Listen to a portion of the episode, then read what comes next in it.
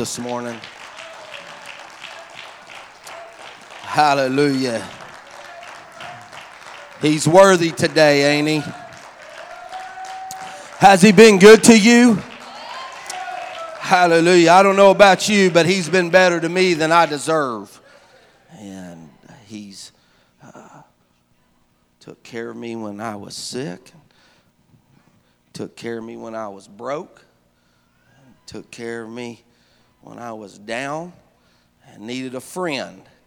He was a friend that sticks, the Bible said, that will stick closer than a brother.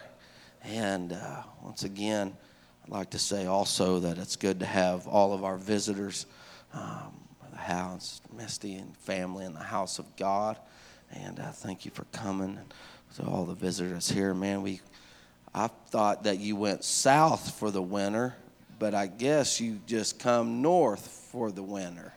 Hallelujah. Elder brother and sister Parker come and they wanted to see a little snow. but uh, man, we love brother and sister Parker. Hallelujah. And, uh, and come all the way out of Florida. Got away, for I guess, from that nice weather to come up here and enjoy some of this cold weather. But we've actually been having some decent weather, and now it's turned off cold. But we've had some decent weather, and so I don't know if we can blame that on y'all or what. But but we love brother and sister Parker, and I know uh, we'll be getting to hear from them before they get out of here. But we love the Parker family. Hallelujah, hallelujah. Well, it's fell my lot, and I don't know. It's hard to preach, brother John, after brother Narlock gets done he, uh, I don't know y'all that wasn't here, he is very educated, knows the Greek and the Hebrew, uh, can speak it fluently. We just got out of revival with him, a series of services, and not only will he quote the scripture, but then he'll interpret it in Greek and Hebrew and tell you the meanings of it. And we was at the baby shower last night, and the boys was asking, how many words I was going to speak in Hebrew this morning. and so um, I'm not going to speak any Hebrew this morning. And I said, I told them last night the only thing you're going to get out of me would be clack, clack, clack. Because that's about what it sounds like to me when he's saying it. But uh, man, how many enjoyed Brother Norlock in that revival? And uh, one day I can get, get as deep as he is in the Word of God, uh, man, I believe all my troubles would be done away with. Man, just uh, highly intelligent understanding and his understanding of the Word of God. But uh, it has fell my lot to preach right after him, and so you're just going to have to bear with this old country boy. And uh, but I'm going to be going to the book of Daniel, chapter three, this morning. The book of Daniel, chapter three. And we're going to read verses 24 and 25 uh, in your hearing today and probably deal with a couple more verses later. But all, just all, just a familiar scripture today, just a familiar Bible story, nothing new, but uh, want to talk to us today, the Lord dealing with my heart. And uh, book of Daniel, chapter 3, verses 24 and uh, 25 today. Then Nebuchadnezzar the king was astonished and rose up in haste and spake and said unto his counselors, Did we not cast three men bound into the midst of the fire? And they answered and said unto the king, True, O king. He answered and said, Lo, I, I myself, see four men loose walking in the midst of the fire, and they have no hurt. And the form of the fourth is like the Son of God. Hallelujah. You may be seated. Hallelujah.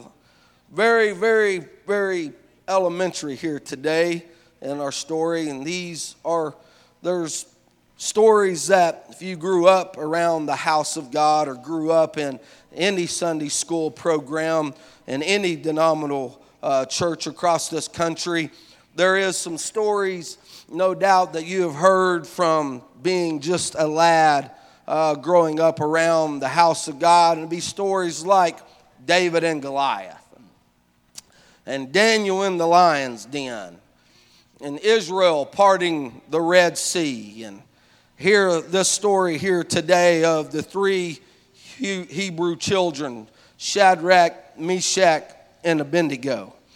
And we have heard these stories uh, for years coming up in Sunday school and around the church. And no other stories have we heard that could, uh, I guess, put an example in front of us about the faith of God and having your faith put in God and how God will hear your cry and your plea and hear your distress call when you need Him, like these stories here. There's probably no bigger stories in the Word of God than Shadrach, Meshach, and Abednego, and David and Goliath, and uh, the children at the Red Sea. It just there's something about them uh, things that happen. And if you uh, talking when we heard Brother uh, Narlock how to answer an atheist. I believe it was Monday night, last Monday night.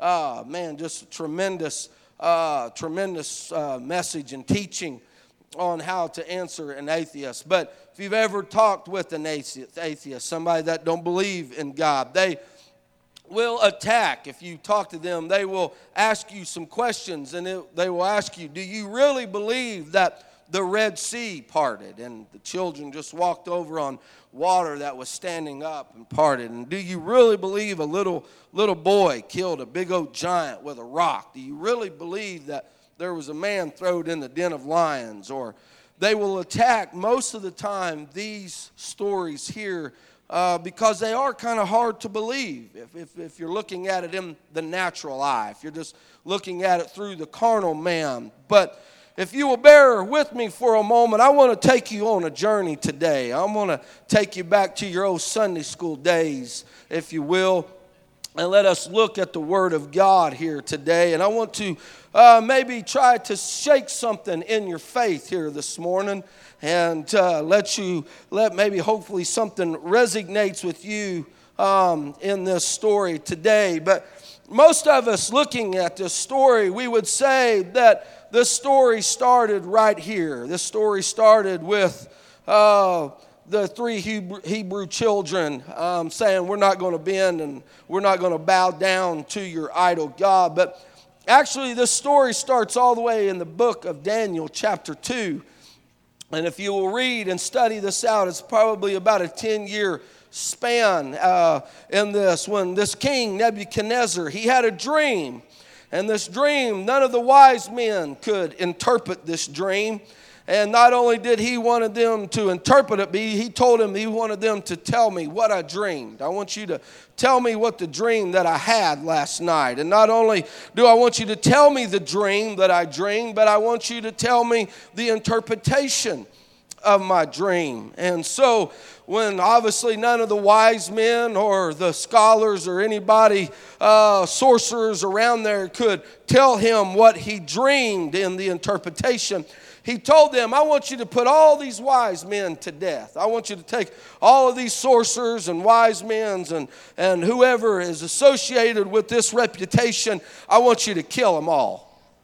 And he put that decree out. Well, here, here they come. They begin to come through the kingdom, uh, through all of the land, taking all of these wise men and anybody that had this type of reputation. And Daniel was a man that had this reputation. Daniel was a man that had the reputation of being a wise man. And so when they got to his house and they told him what had happened, and we're here to get you, we're going to put you to death. And he said, Whoa, wait a minute here. Let me let me entreat the Lord. You go tell the king, give me the night. And I'll come tomorrow and I'll talk to him and see if I uh, can't tell him in his dream. And obviously the Lord uh, revealed unto Daniel the dream that Nebuchadnezzar had. And he, he was able to go before the king and he told the king uh, that in your dream, Nebuchadnezzar, you seen a man, and this man was a giant stature of a man, and it were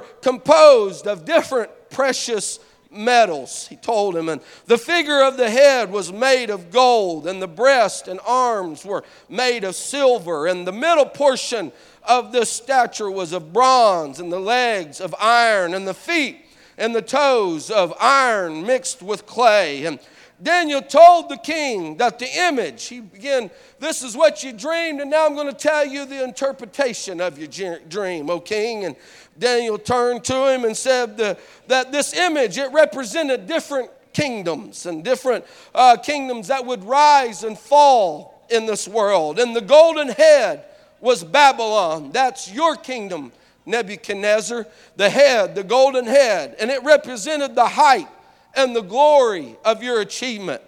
The silver would represent a less glorious but stronger kingdom, which history, if you will study this out and begin to look at it, the history of this would reveal that this was the Medes and the Persians. And we know it wasn't very long that the Medes and the Persians, they invaded Babylon and uh, took them away captive. And it was Babylon that had invaded uh, the Israelites and they packed them off. And Daniel and Shadrach and Meshach and Abednego, these were men that had been taken into captivity out of Jerusalem, out of Israel. And so they are in bondage. But it was the Medes and the Persians that would come in and they would invade Babylon and tear the kingdom down of Babylon.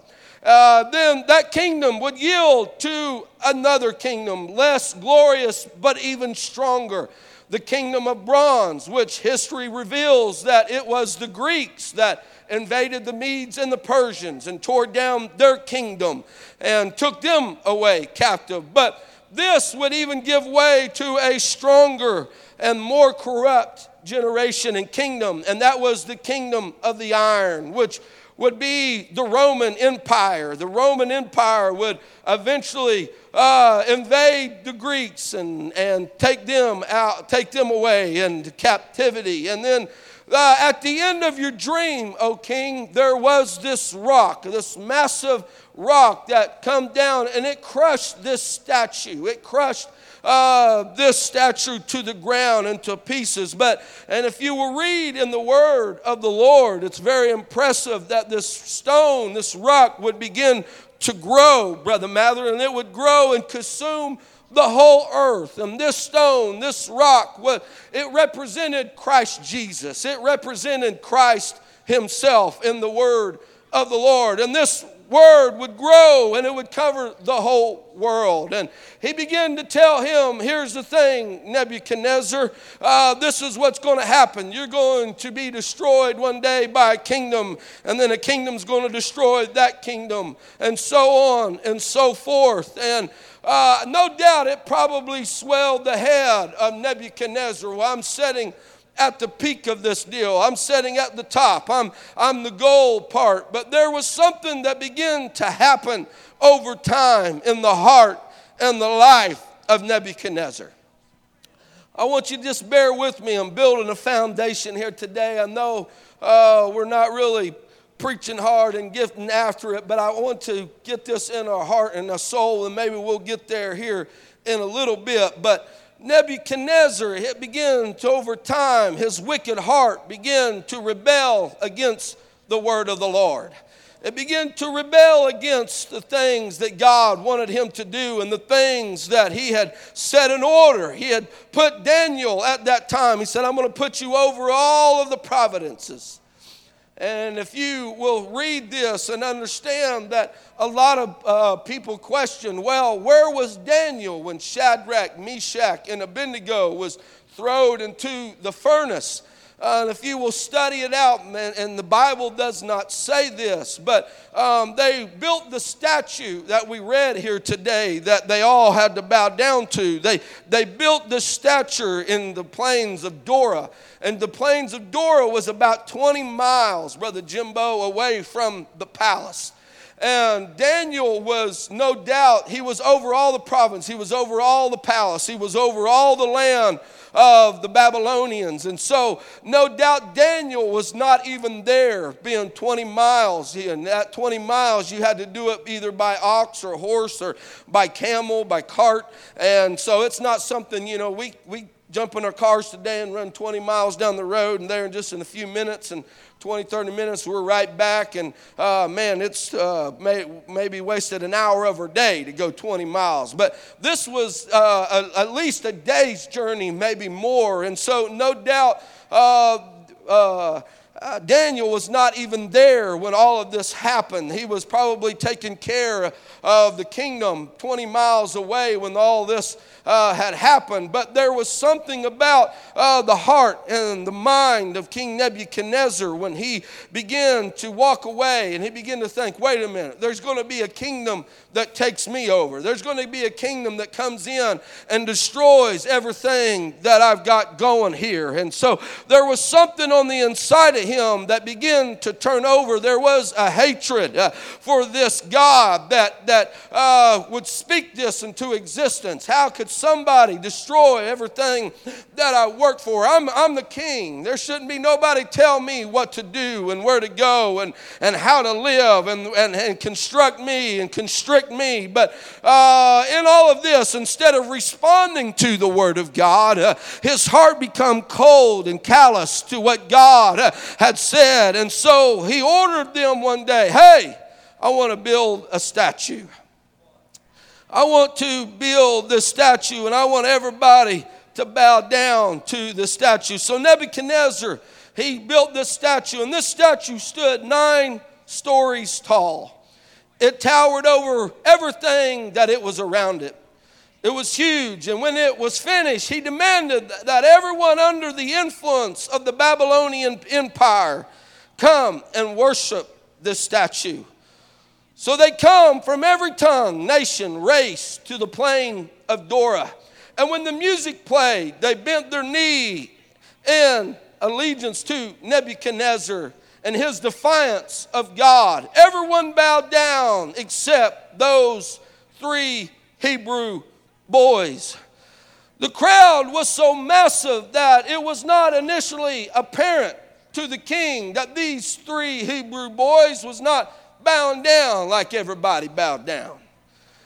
But there was certain uh, Chaldean astrologers, the Bible says in the book of Daniel, that they went out of their way to report to the king, hey, king, there's three boys over there, they won't bow. They won't bow down to this image that you have made. And so the king, he got mad in his anger. He said, I'll tell you what you do. I want to see this for myself. I want you to go get them three Hebrew children. I want you to bring them up here and we're going to play this music again. We're going to do this all over again. And if they don't bow down, I'll tell you what we're going to do. We're going to cast them into a fiery furnace. We're going to cast them down and cast them in, and we're going to heat this thing up seven times hotter than it normally is. And we're going to get the meanest, baddest old boys in the, count, in the county to come over and grab them. We're going to throw them in there. And this is the defining moment right here for Shadrach, Meshach, and Abednego. It's one thing when you're standing in the corner, it's one thing when you're uh, in the midst of a crowd, and uh, maybe no, everybody just can't tell that you're bowing down to this idol uh, that he had, had made to worship. But when you're standing up there by the king himself, and when you're standing up there right beside him, and he's looking you right in the eyeball, and he's saying, Are you going to bow down to this idol that I have put up for everybody to worship? Uh, it's one thing to defy the king and do what's right when the king wasn't paying attention. But it was an entirely different thing to stand in his presence right there beside the fiery furnace and defy his demands. Uh, after all, it's just a dumb statue. It's just uh, something built by an ignorant king that's uh, just got something to show that everybody's going to listen to him and obey him. And he's going to defy that there is a God in heaven that said that he was going to tear down his kingdom. And so, man, it's just, it's just a statue, and we just, it's built by an ignorant king. Who would ever remember that they gave in under such extreme pressure? To conform. In fact, who would even care?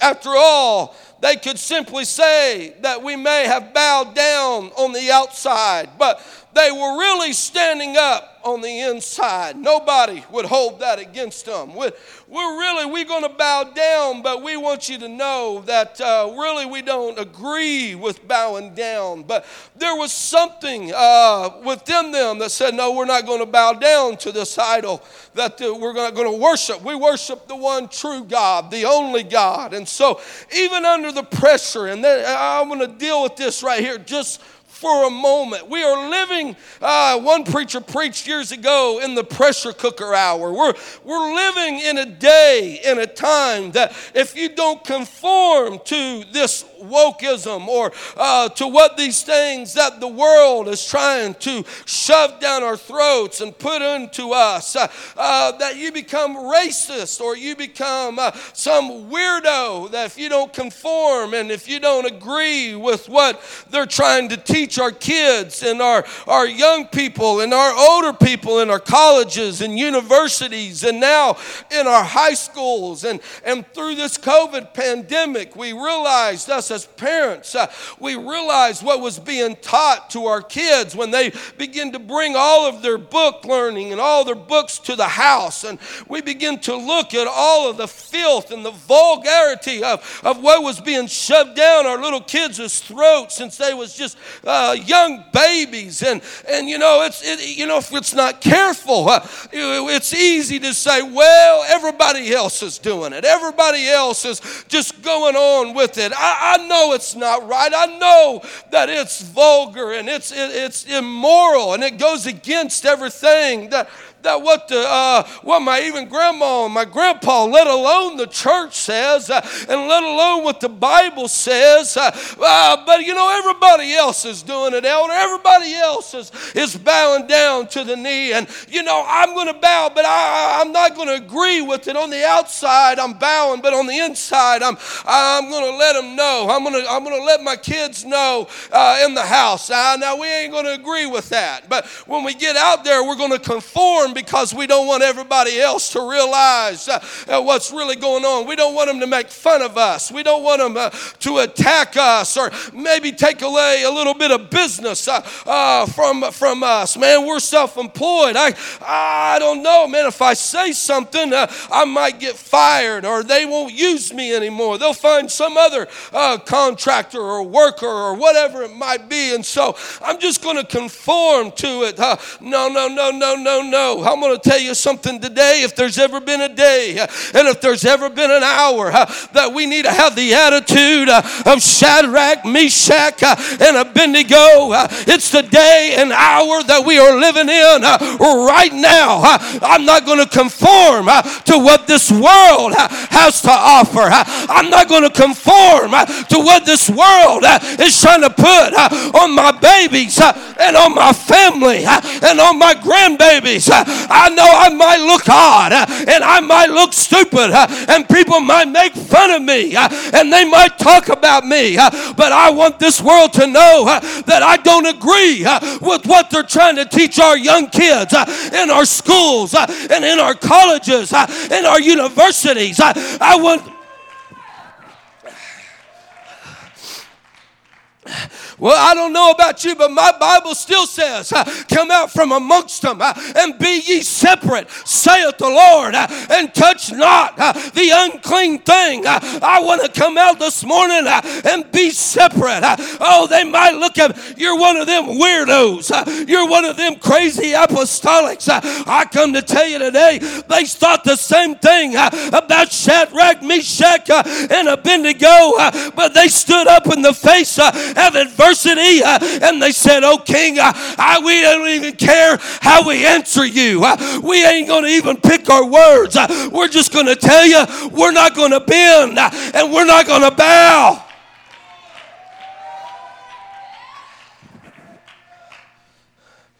If you're not careful, uh, we worry, and I, have got businesses and trying to get out of some of these businesses that make they're consuming my time trying to sell them. But I do have businesses and, and trying to orchestrate and, and trying to navigate, if you will, uh, through the through life uh, and pick and, and, and pick. I want to be. Uh, uh, responsible. I want to be a good businessman, and I don't want to put so much on uh, uh, the ones that work for me and the ones that I'm doing business with. But I'm going to tell you here today uh, that I'm not going to back up uh, on my moral. I'm not going to back up on my values. I'm not going to back up uh, on what I feel like this Word of God says. this this Word of God, it's right. it's a lamp unto my feet, and it's a light unto my path. this Word of God, it's leading me, it's guiding me, it's going to take me to heaven. And this same Word of God, it's what's going to judge me on Judgment Day. When this Word of God is open, that's what I'm going to be judged out of. That's why they attack this Word of God. This ain't my main point of my message here today, but I just feel this in my spirit today. We are being attacked because we're moral. You are being attacked because you teach your kids the difference between a man and a woman.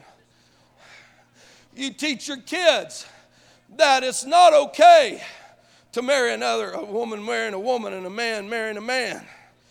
We teach our kids that it is a man and a woman that fall in love. It's a man and woman that reproduce. Why do we teach that? It's because what the Word of God says. One person said, and we say it often, he didn't make Adam and Steve, he made Adam and Eve. But if you're not careful in the day and the time that we are living in, that they're almost making you seem outdated and weird and uh, and man you're racist. They they use this word racist uh, uh, so much and they put it out there and you're homophobic and you're all of this and man they try to separate you and make you look like you're crazy or or you're a little bit off center and the whole time I'm thinking man I'm just sticking with what the word of God said. I believe this word of God to be true today This Word of God, they hate this Word of God. That's why they take it out of our schools and out of our universities, and they take it out of all the places uh, that they can, out of the courtroom systems, and they take the Ten Commandments off the wall. And uh, man, it's okay to have sat- satanic uh, uh sculptures and statues uh, in the in the school system, but it's not okay to meet at the flagpole for prayer uh, before school even starts. It's not okay that a coach can take his little football team uh, and get them together and pray before a football game. Uh, and they fire this coach uh, because he just gets his little high school team and they meet for prayer. There's something about this Word of God, Pastor, that it condemns them. It, it gets down where they're living and all the prophecies that, that have come forth. And they want to say, well, that's just a fairy tale. That oh, Things in that book never really happened. But you can go, as Brother Norlock said, and follow uh, not just this Bible, but you can follow the science. Uh, and science backs up the things that's happened in this Bible. And science backs up the things that's, that's coming forth and happening today. And they're finding all of these things and digging them up. Uh, all the things that was written down in this Word of God thousands of years ago. Because, whoa, what is it? No, it's not really so much this Bible is just a fairy tale, but they know down deep inside that this Word of God is true. And this Word of God condemns them. I'm going to tell you something today. They could have bowed down, but I'm going to tell you uh, uh, on the end, on the outside, but on the inside they could have been. But there was something that I feel like them three Hebrew children wanted everybody in that kingdom to know. We're not going to go that way, and we're not going to associate with that, and we're not going to do that, and we're not. Woo. Oh, I know it's easy to get caught up in the pressures of, uh, of life and the pressures of family and the pressures of friends and the peer pressure uh, uh, at your buddies and uh, at school. But I'm going to tell you something today. There needs somebody in this day and hour that we are living to stand up and say no. We're not going to go that way. I'm not going to get involved in that. I don't partake in that. Woo. I'm going to tell you something here today, young men that's in here, and I know most of them, young ladies uh, that's in here, most of them are in Sunday school, but I'm going to tell you something here today. Don't let the peer pressures of your friends and, and your buddies and, and family, whoever it may be, uh, put the pressure on you to K, to do things that go against this Word of God. It's peer pressure.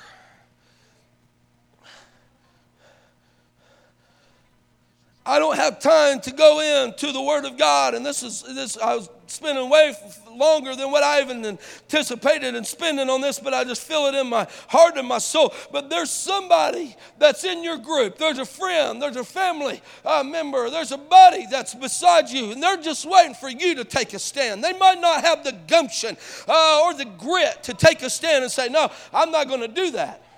I'm not going to smoke that. I'm not going to drink that. I'm not going to go. I'm not going to watch that. I'm not going to partake in that. I'm not going to go you know, over there. And they're just needing somebody else with a little more gumption to say, you know what? I'll do it in the face of everybody. And then that's when you do it, they're going to say, you know what? I've been thinking the same thing. I'm going to do it too. I'm, I'm going to take a. St- Brother Norlock said, what, what was it? There was 30% that's for it, 30% that's against it, and there's 40% that's on the fence. They're straight on the fence. They just need their mind made up. I'm going to tell you something today. You need to be the 30% that stands up to affect the 40% and say, you know what? It's time we get this old world back on track. It's time we bring the Bible back into our homes. Say, well, preacher, they'll never allow this old Bible back into our school systems and our colleges. Oh, they probably won't. I'll tell you one school where it's going to be at Neosho Apostolic Lighthouse School.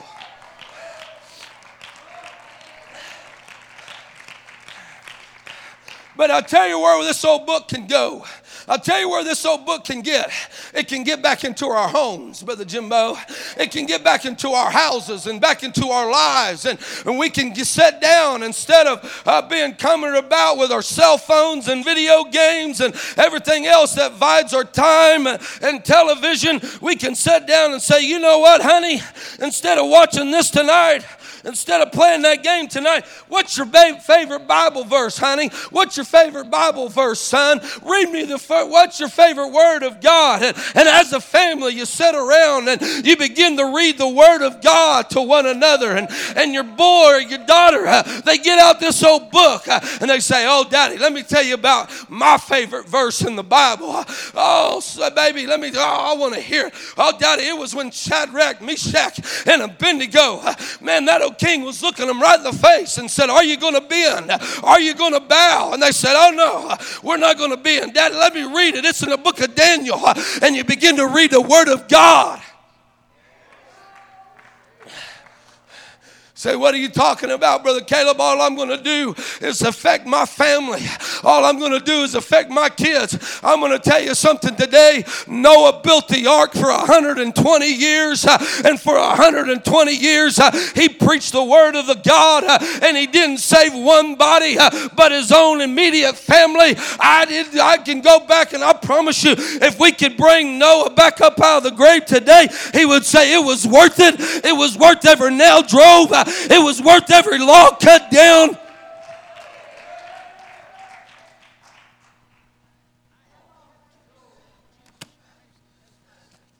If we're not careful, we'll bend to the pressures of this world.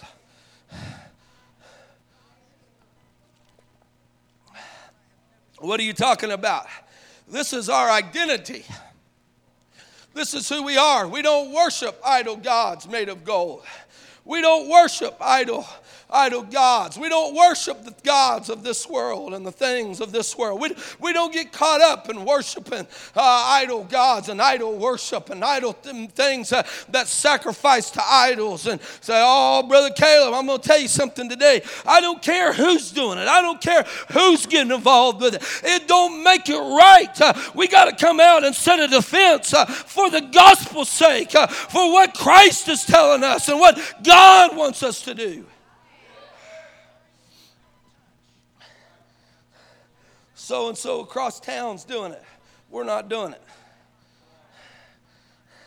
So and so across town's starting to do it. We're not going to do it. We're not going to get involved with it. Why? Because it's been taught to me from my youth.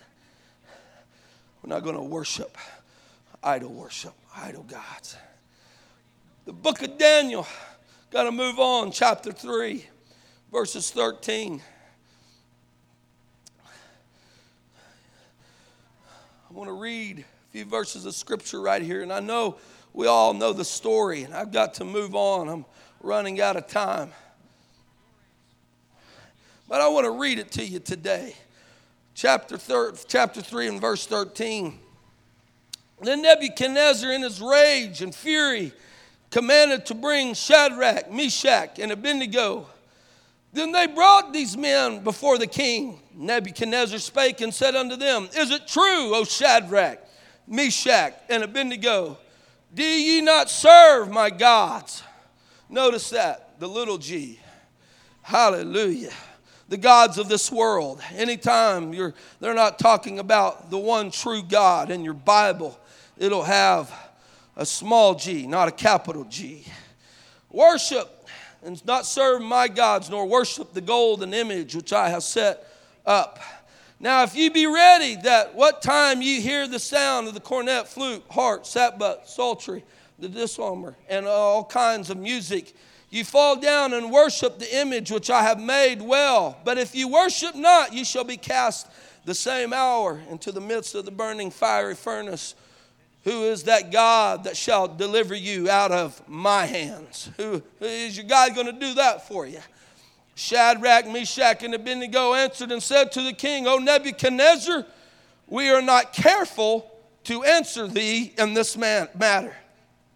If it be so, our God, whom we serve, is able to deliver us from the burning fiery furnace, and he will deliver us out of thine hand, O king. But if not, be it known unto thee, O king, that we will not serve thy gods, nor worship the golden image which thou hast set up.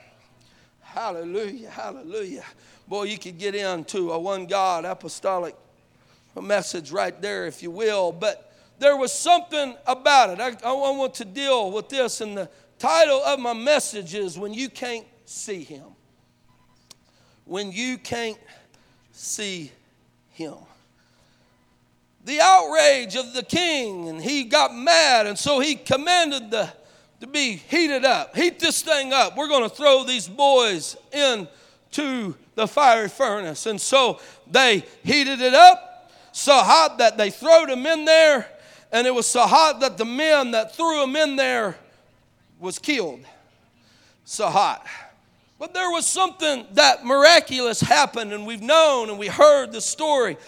But as I begin to read this and look at this and dwell on this, there was something about this that I never saw in the scripture. And the Bible said that the king was astonished. And he got up off of the chair that he was sitting in, the Bible said, and he began to look around and he said, Did we not throw Shadrach, Meshach, and Abednego into this fire? Did we not throw three of them? But what he saw was four men walking around in the fire, free from their bonds, free from the ropes that they had been bound by, and they was not consumed by the fire. And that's the thing, if you're not careful, that you always talk about. Man, they was just, you, you get it from uh, Shadrach, Meshach, and Abednego's point of view in the story. But the Bible says that the Bible never says that the three Hebrew children saw the fourth man in the fire. The Bible don't say that the three Hebrew children looked over and said, "Okay, man, God is in this fiery furnace with us. Everything's going to be okay." It, it didn't say that. As a matter of fact, it didn't say that the king's advisors saw the fourth man in the fire. So, what he talk about? Well, even when he asked them, Did we not throw three into the fire? And the Bible said, They answered and said unto him, Unto the king, True, O king. They didn't even acknowledge that they had seen the fourth man in the fire. But the king says, I see four men in the fire, loose, walking around, unbound, unhurt, and the fourth is like unto the Son of God.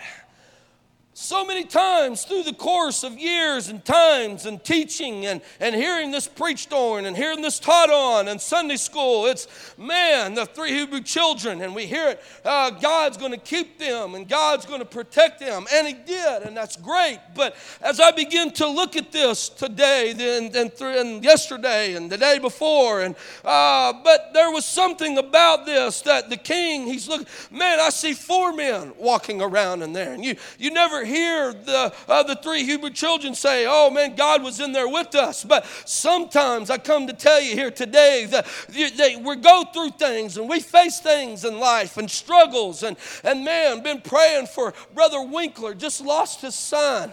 Uh, his last son and had lost a daughter in the Joplin tornado and had two kids and just recently lost his wife. Uh, and now his last son, his last child, and lost him was there in the passing. And oh man, my heart has just been hurt and praying.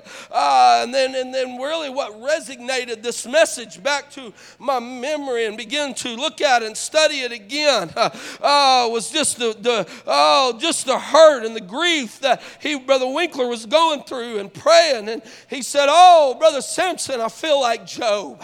I feel like Job." Feel feel like everywhere I turn, I lost my daughter and, and, uh, and lost a grandson uh, in the tornado. And then I lost my wife just a few months ago. And, and now my only, my last boy, my last child uh, uh has taken from me. Uh, and just in an instant, not even uh, nothing going great one day and the next day gone.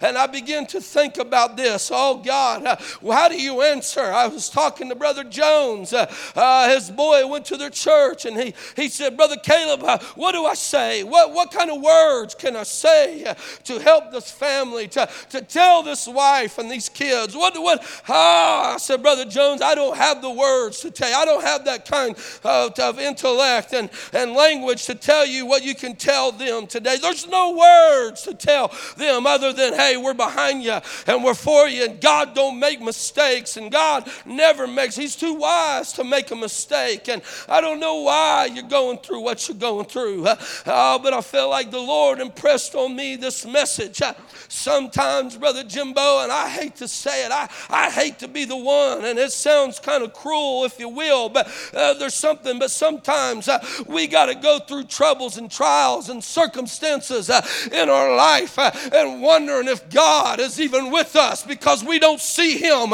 in the situation that we are in. But I come to tell you today, today uh, that it's the people uh, on the outside uh, that's looking into the furnace uh, and saying, My God, uh, the only way uh, that He's making it through this trial, the only way that He's making it through this circumstance is God. It's got to be with Him. I see God in His life, I see God in His family, I see God in His kids. Say, oh, Brother Simpson, that's not the answer that I'm looking for. I come to tell you today, and I'm not just talking about, Brother Wayne, there's other circumstances in here today that I know about and some that I don't know about. Uh, the some has talked to me and some that ain't talked to me. Uh, but I come to tell you today, uh, the Bible says that it rains on the just and on the unjust. Just got to come to the conclusion that bad things happen to good people. But I also know that bad things happen to bad people. But it's how you respond in the moments. It's how you respond in that time at adversity and that, that time uh, of going through the trial and the circumstance. Uh, and you say, Oh God, I, can't see you. Uh, God, where you at? Uh, are you with me? Uh, I come to tell you today, you might not see him, uh, but there's people that's watching you. there's people that's looking at you and they're saying, Oh my God, it's God that's helping him through that. It's God that's given him strength to carry that load, to go through that trial.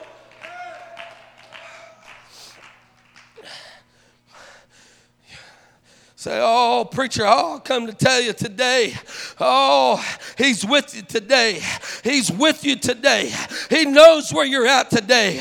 He knows what you're going through today. He knows the struggles uh, that you're facing uh, and you're fighting, the anxiety and the fear uh, and the anguish. Oh, the hurt, the mourning. I come to tell you today, he's with you. He's not forsaken you. He's with you today. Oh, yes, he is. He's going to pack you. He's going to, you might not see him today, but he's with you.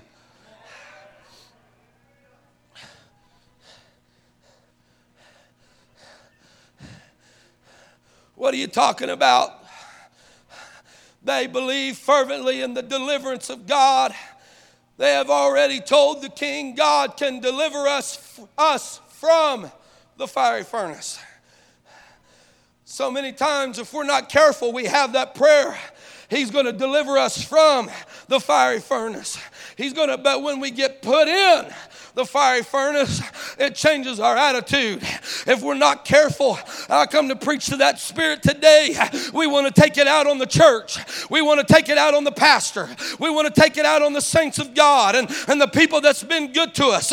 And, and it's human nature. We want to lash out because we're hurt. We're in the fire. We're, we're in the middle of this fiery furnace uh, of life, if you will. And oh, it's easy for you to say because uh, it's not you that's in the fiery furnace it's not you that's going through the trials uh, because we thought we served God, Brother Parker. Uh, we've been faithful to God for all these years. Uh, and why do I have to go through uh, the fiery furnace? You're God. You're powerful. I believe in you. Why couldn't you deliver us from the fiery furnace? Why do we got to go through the fire?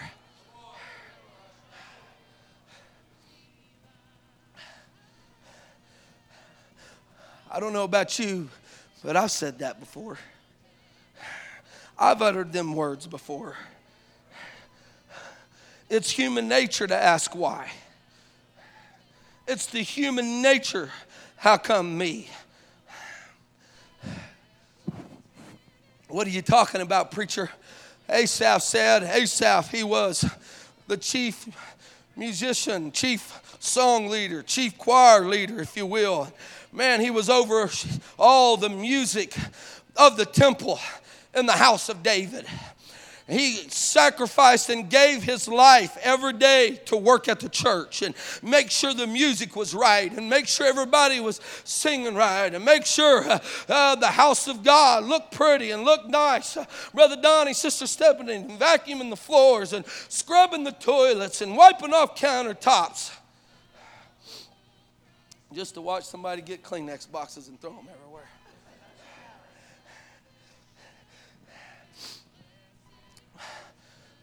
But no murmuring, no complaining. Just our job, just who we are. That's just what we do. That's just where we just want to be a part. And Asaph, while he was working, brother, John, while he was working at the house of God, the Bible said, he quoted it verbatim for word. He said, When I looked up and I saw the prosperity of the wicked, and I seen them prospering every day, and I, I seen them having everything that I've always dreamed about and always wanted in life, and, and the, uh, if you will, and I'm going to paraphrase right, I seen them driving the new cars, and I seen them uh, having the beautiful homes and beautiful families and, uh, man, everything going good and, and the great job that paid them all the money and they could take all the lavish vacations uh, that they wanted to take and they do all the things uh, that they always wanted to do and live in the houses uh, that they always dreamed about. Uh, and here I am. Uh, the Bible said, and I'm working in the house of God and I'm making sure everything's right at the house of God and the music's right and, and the, everything looks pretty and the floors are vacuumed. And here I am. I'm broke, busted, and disgusted. Uh, and I look up and I see all the ones uh, that just don't even care about the church, uh, that don't love God and don't love the things of God, and they're prospering. Bible said that Asaph said, My foot was almost gone. I had well nigh slipped. I almost let it get me, Brother Jimbo. I almost let it drag me out of the house of God. But then I remembered. Then I remembered. God, you haven't been done nothing but good to me. I might not have all the money in the world, and I might not ever live in the house that I've always dreamed about. I might not ever drive the car that I'll, I might not ever get the job that I've always dreamed about. But I'm going to tell you something, God, you've been good to me. God, you've been good to me, God. You've been better to me than I deserve.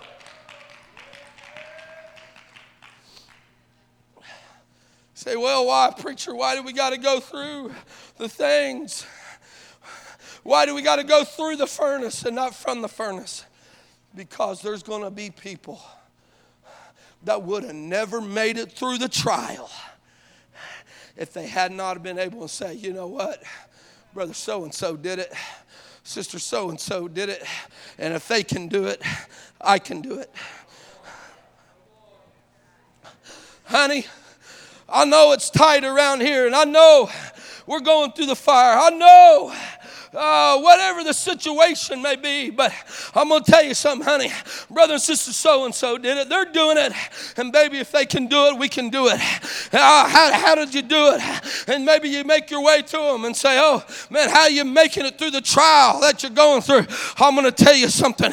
We just made the house of God our chief joy.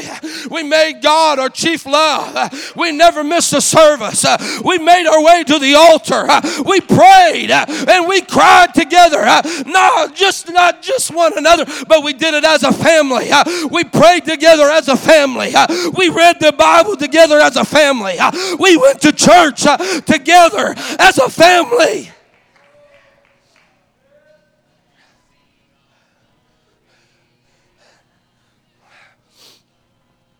I say, well, Brother Kaleb, why is it so important to instill it in your kids because I'm going to tell you something. You're not going to be here always. And I'm going to tell you something. You know what? They're, they're going to face trouble. And if they ain't, young people that's in here, if you ain't, you will. Life isn't fair. It's so far from being fair. But you're going to face things in life. You're going to go things through life and life young married couples that's in the house today, you're going to face things in your marriage uh, and life that ain't fair and it ain't right and it don't seem fair. But I'm going to tell you something. It's how you respond in the moments of adversity.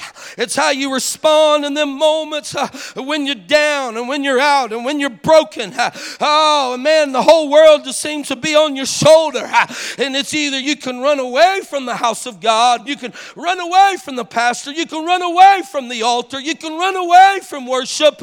And you know what's going to happen when your babies get up and they get under all this pressure and they become in the trials of life that come overtake them? You know what they're going to do? They're going to do just what mom and dad did. They're going to run away from the church.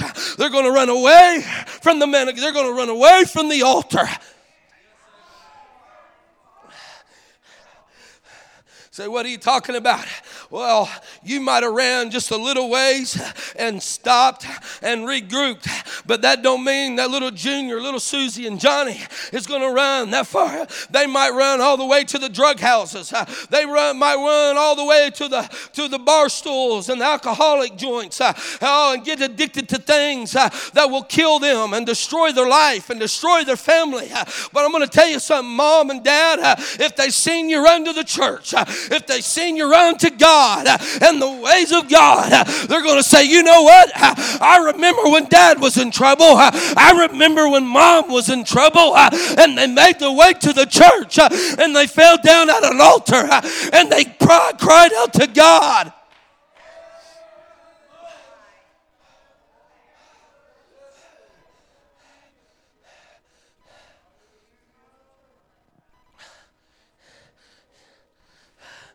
What are you talking about, preacher? I come to tell you today, I don't believe for a moment, and I'm almost done if they'll come to the music. I don't believe for a moment that them three Hebrew children seen that fourth man walking in the fire with them. Do I, do I believe, and I'm this is just my, my thinking. They don't mean it right. Pastor's right. If he says I'm out of line, man, pull my coattail. Do I believe that they felt him in the fiery furnace? Oh, yes, I do. I felt like they they, they knew they knew they felt him they knew that he was with them I'm going to tell you something today. You might look around and you might not feel like God is anywhere near you. But I'm going to tell you something. If you go to somebody and say, hey, oh man, I'm going through this trial. Oh, yeah, we've been seeing it. We've been watching you. We've been seeing you in that trial. I'll tell you what, we've also seen. We've seen how you responded. We've been watching how you respond. And I know that you're in it. But I tell you what, we've seen also. We've seen God in that trial with you, Sister. We We've seen God navigating things in your heart and in your family and in your life. When you couldn't see it, we've seen it. We've seen God working. We've seen God moving. Is there not four men in the fire today? Is there not four men uh, walking around today? Uh, and one of them, uh, it looks like the Son of God. I come to tell you today that God is in your situation. God is with you. God is for you. Oh, preacher, I can't see God. I can't see Him. I come to tell you today uh, that we see Him. Uh, we see Him, and that's why you're here today. Uh, that's why you're sitting on a pew today. That's why God tugged you to the house. Woo. Oh, preacher, what do you? Uh, you must be talking to the no. I tell you what, I'm really talking. I'm talking to somebody that's been coming to church for a very long time, if not all your life, and you needed this message today. I come from a word of God with a word of God to tell you today. God knows where you're at. God is with you. You might not see Him, but He right beside you. He's walking around you. He's in your midst.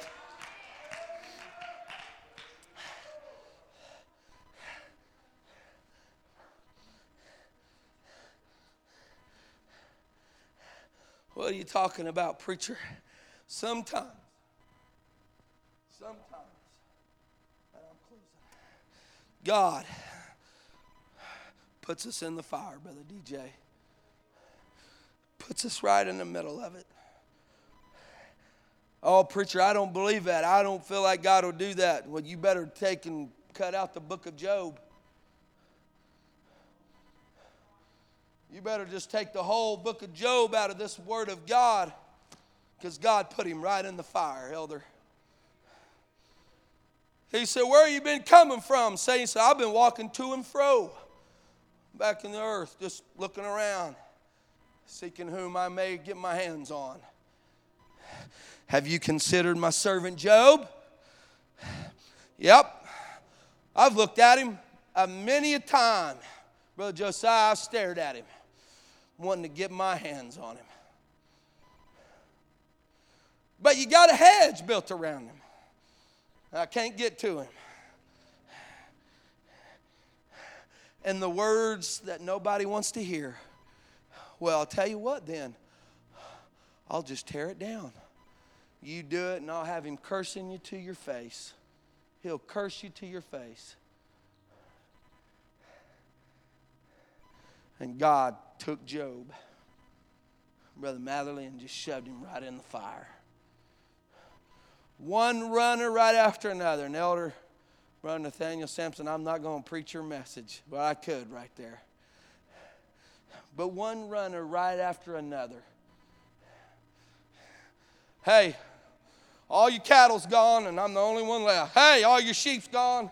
I'm the only one. Now, you're talking about the richest man in the East. We're talking about a man with substance. You're talking about a man that had everything. And one runner right after another. Hey, all your cattle's gone. I'm the only one left. They killed everybody. All your sheep, all your donkey, all your goats, all your cattle. Yeah. It was run right after another. He wasn't even kidding to catch his air. When it was all said and done, elder, hey, we was at the house, all your kids. And there was something about that runner, Brother Malley. He knew what, who that runner was. Well, that's the one that's, that's with my kids. That's the one that watches my babies. Hey, a strong wind come, crashed the house, killed all of your kids, all seven of them, seven kids, one time.